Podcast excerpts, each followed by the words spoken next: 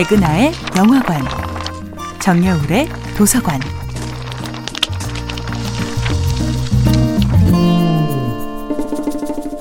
안녕하세요. 여러분과 아름답고 풍요로운 책 이야기를 나누고 있는 작가 정여울입니다. 이번 주에 만나고 있는 작품은 베르나르트 슐링크의 책 읽어주는 남자입니다. 10대 소년 미하엘과 30대의 한나 사이의 운명적인 만남을 이어준 매개체는 바로 낭독이었습니다. 글을 읽을 수는 없지만 듣고 싶어 하는 한나. 그녀가 어린 소년에게 바랐던 유일한 사랑의 방식은 바로 낭독이었지요. 오디세이부터 전쟁과 평화, 변신, 그리고 릴케의 시집에 이르기까지 처음에는 밋밋하게 책을 읽어주던 소녀는 이제 책 듣기에 푹 빠진 연인을 위해 점점 멋진 성우이자 변사이자 배우가 되어 갑니다. 이제 어른이 된 미하엘은 한나가 나치의 일원이었다는 것을 알고 절망합니다. 그녀가 300여 명의 유태인들을 죽게 만든 장본인이라니.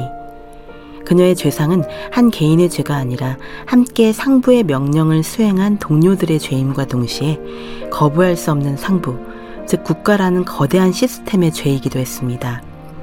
화재로 인해 수백 명의 유태인이 사망한 사건 당시 한나는 다른 감시인들과 함께 상부의 명령을 수행한 것이지만 나머지 다섯 명의 감시인들은 한나에게 모든 책임을 덮어 씌웁니다. 역사도 국가도 국민도 희생양을 필요로 했던 것입니다. 한나는 자신도 어쩔 수 없었다고 진술합니다. 그러면 재판장님 같았으면 어떻게 하셨겠습니까? 재판에서 그녀는 당시 상황을 기록한 보고서에 대한 필적 감정을 요구받습니다. 하지만 한나는 감정해야 할 글씨체 자체가 없었습니다. 문맹이었기 때문입니다.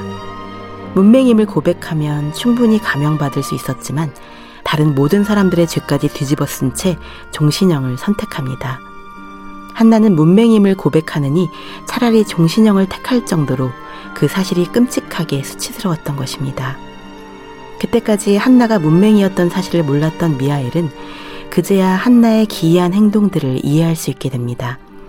그녀에게 쪽지를 남겨놓고 잠시 외출을 했을 때 그녀가 왜 그토록 광기 어린 분노를 자제하지 못했는지, 함께 간 여행에서 왜 메뉴판도 지도도 쳐다보려 하지 않았는지, 그 모든 행동에는 문자가 필요했던 것입니다. 미하엘은 한나가 문맹임을 증언하여 가명을 호소할 수 있다는 것을 알았지만 그녀를 구할 수 있는 마지막 기회를 놓치고 맙니다. 정여울의 도서관이었습니다.